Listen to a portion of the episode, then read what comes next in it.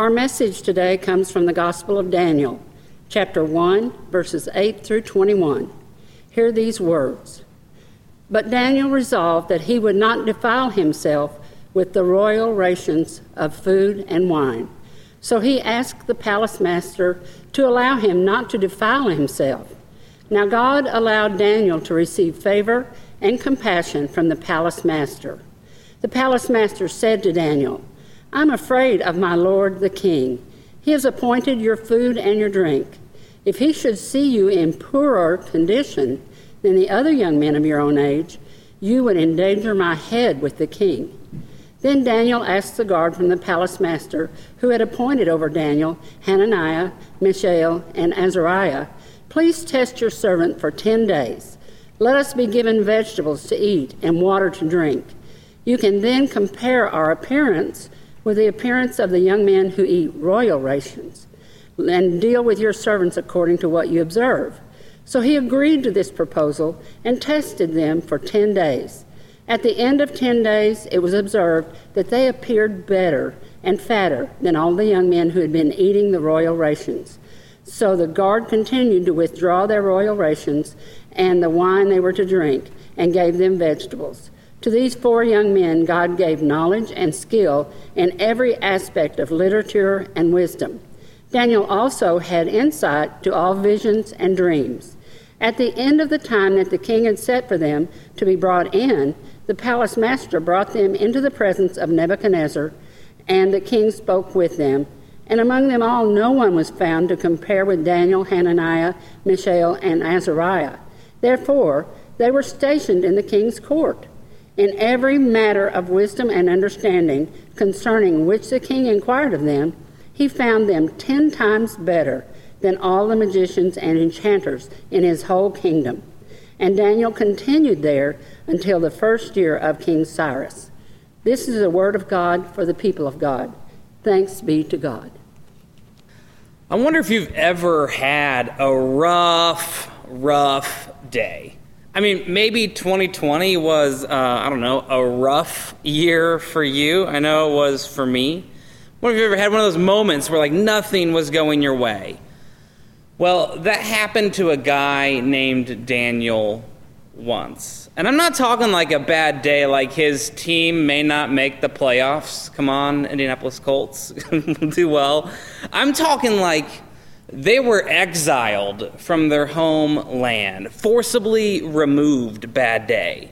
There is cultural upheaval in your life, sort of bad day.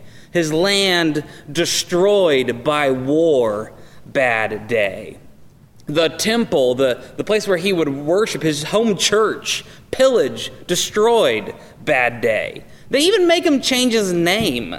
Imagine like sitting around at the bar and like you can't call your buddy by their first name. You got to call them by like their Babylonian name. That's like the kind of bad day that Daniel was having. We're going to be uh, beginning this series on the book of Daniel uh, for the next four weeks, as you heard Pastor Peter talk about a little bit earlier. And Daniel is, um, for lack of a better word, it's a really tough book of the Bible. When we uh, sat down a couple months ago to talk about what we wanted to preach on, we, for some strange reason, decided to preach on Daniel. And I think we bit off maybe more than we can chew. It's a really, really interesting book of the Bible. Uh, it's like half court tales, half political intrigue, half prophecy. And there's all this sort of other stuff wrapped up in the book of Daniel. There's even this weird apocalyptic, apocryphal stuff with like a dragon, and it gets strange and super weird.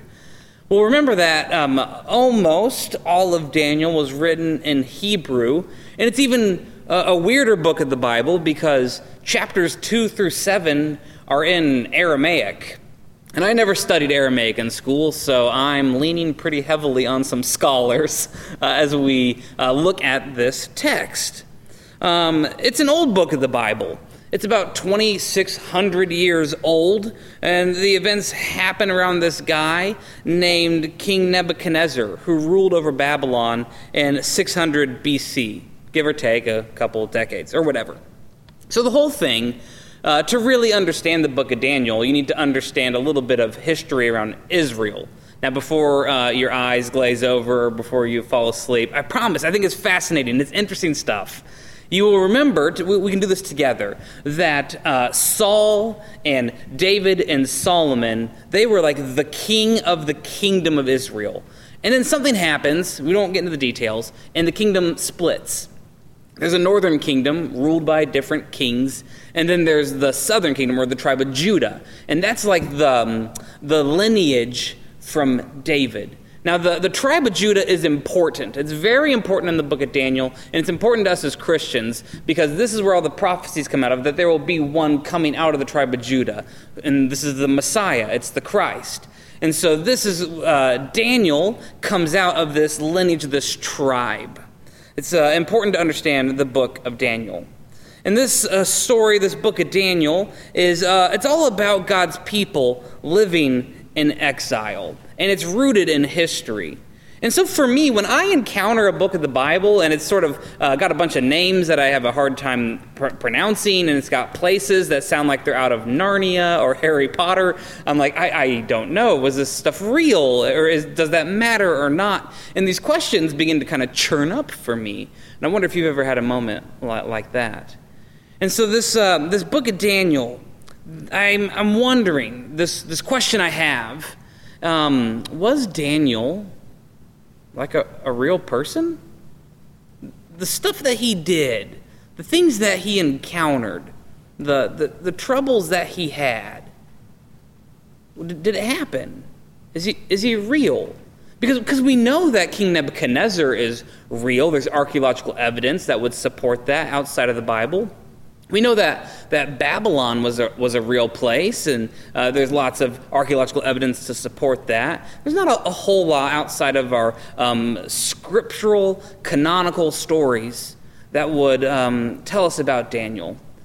And part of me says that it doesn't really matter if Daniel was historical, real, or not. And part of me says it does matter.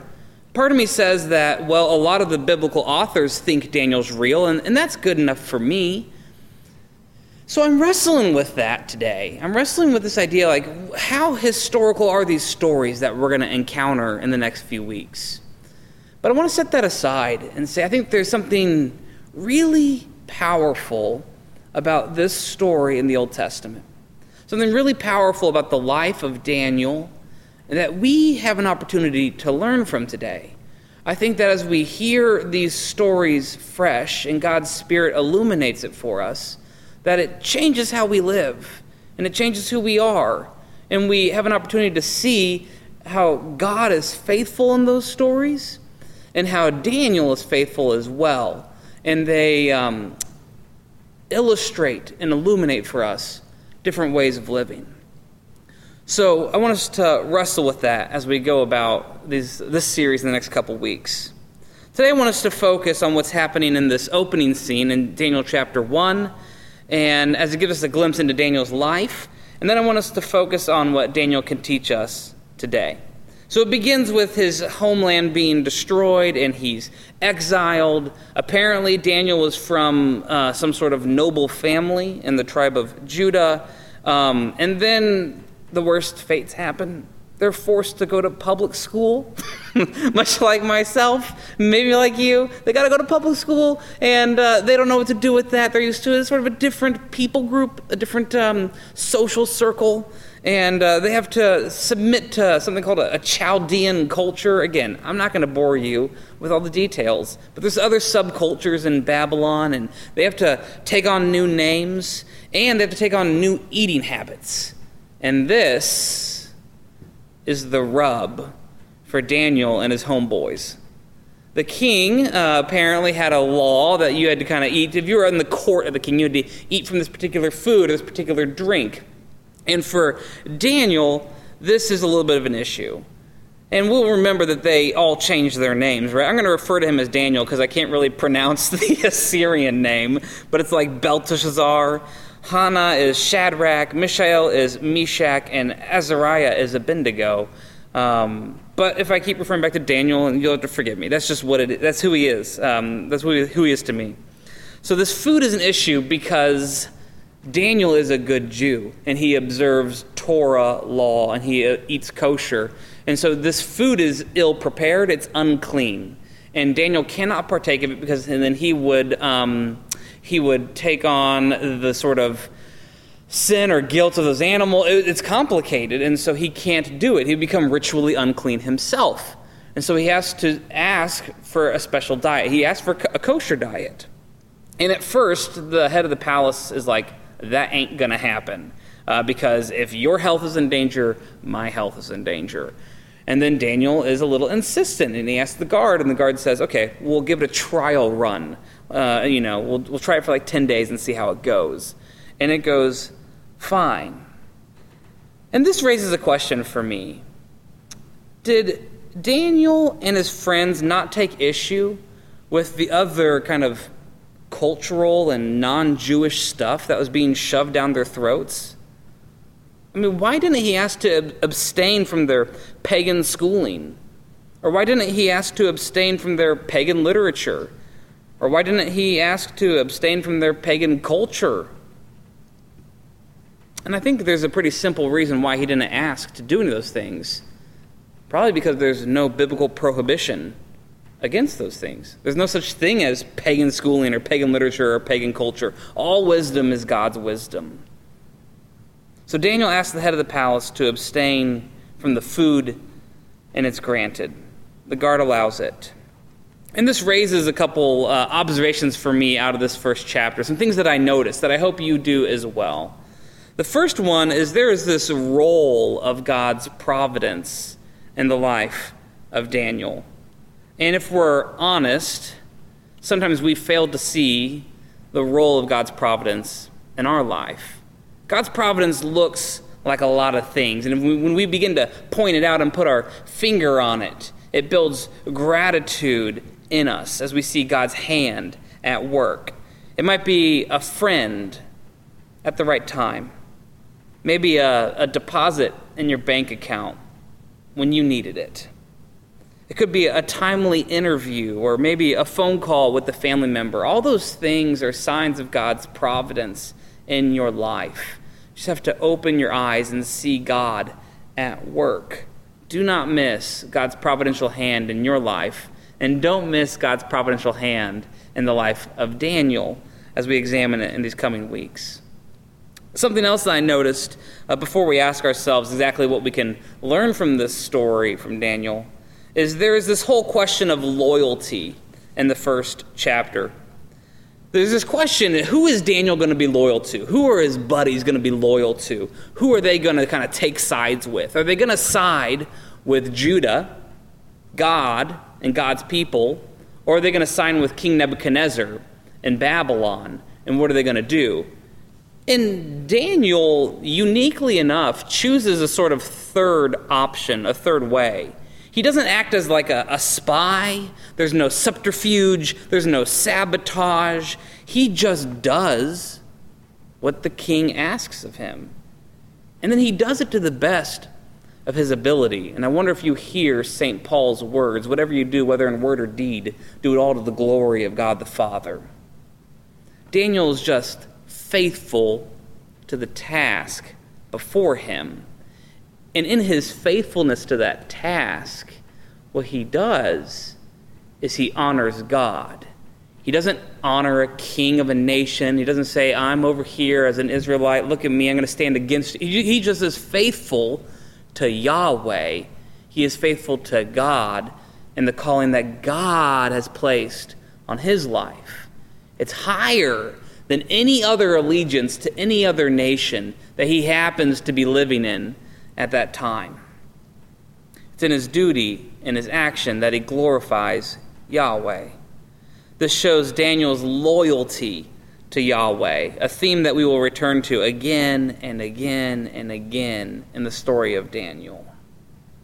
So, as I'm thinking about this uh, chapter and I'm wondering how does it impact me today, what are some things that I can learn from the life of Daniel and Daniel's example I really am indebted to Paul Metzger for his insight on a couple of things that I think are good takeaways for us this morning. The first is that we, like Daniel, should be faithful to what the Bible says we should do. Like uh, Daniel with the food, for example. And on the same side of that coin, or on the uh, other side of that coin, rather, we should also be flexible with what is permissible. Right? Daniel, he keeps kosher law. He says, the Bible says I can't eat that. I, I feel convicted here, and I cannot change my conviction. But then he has great flexibility in all other areas of his life because there is liberty there. The second thing I think that I can learn from Daniel and begin to put in practice in my life is that we should be respectful to those whom we serve, but not obey them unquestioningly. And I think that that's really powerful. Again, this is not a, a spoiler alert. Uh, if you are familiar with Daniel, you know about the fiery furnace. You, you might know about like the, the lion's den and all this other stuff that we're going to talk about a little bit. But Daniel is faithful or um, he obeys or he respects the person that he serves, the, the king, the government, but he does not obey them unquestioningly if he he can be a little bit of a rabble rouser. He can go against the grain. He can say, That is morally wrong. I'm not going to do that. Uh, and there are consequences for standing up for what he believes in. And I think Daniel is um, an example of that. The third is we should be confident that God is in control. We should be confident that God is in control.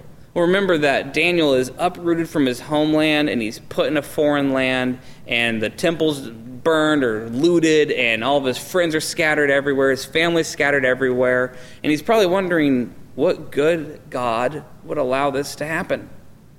And God is faithful and close to his people, even in exile.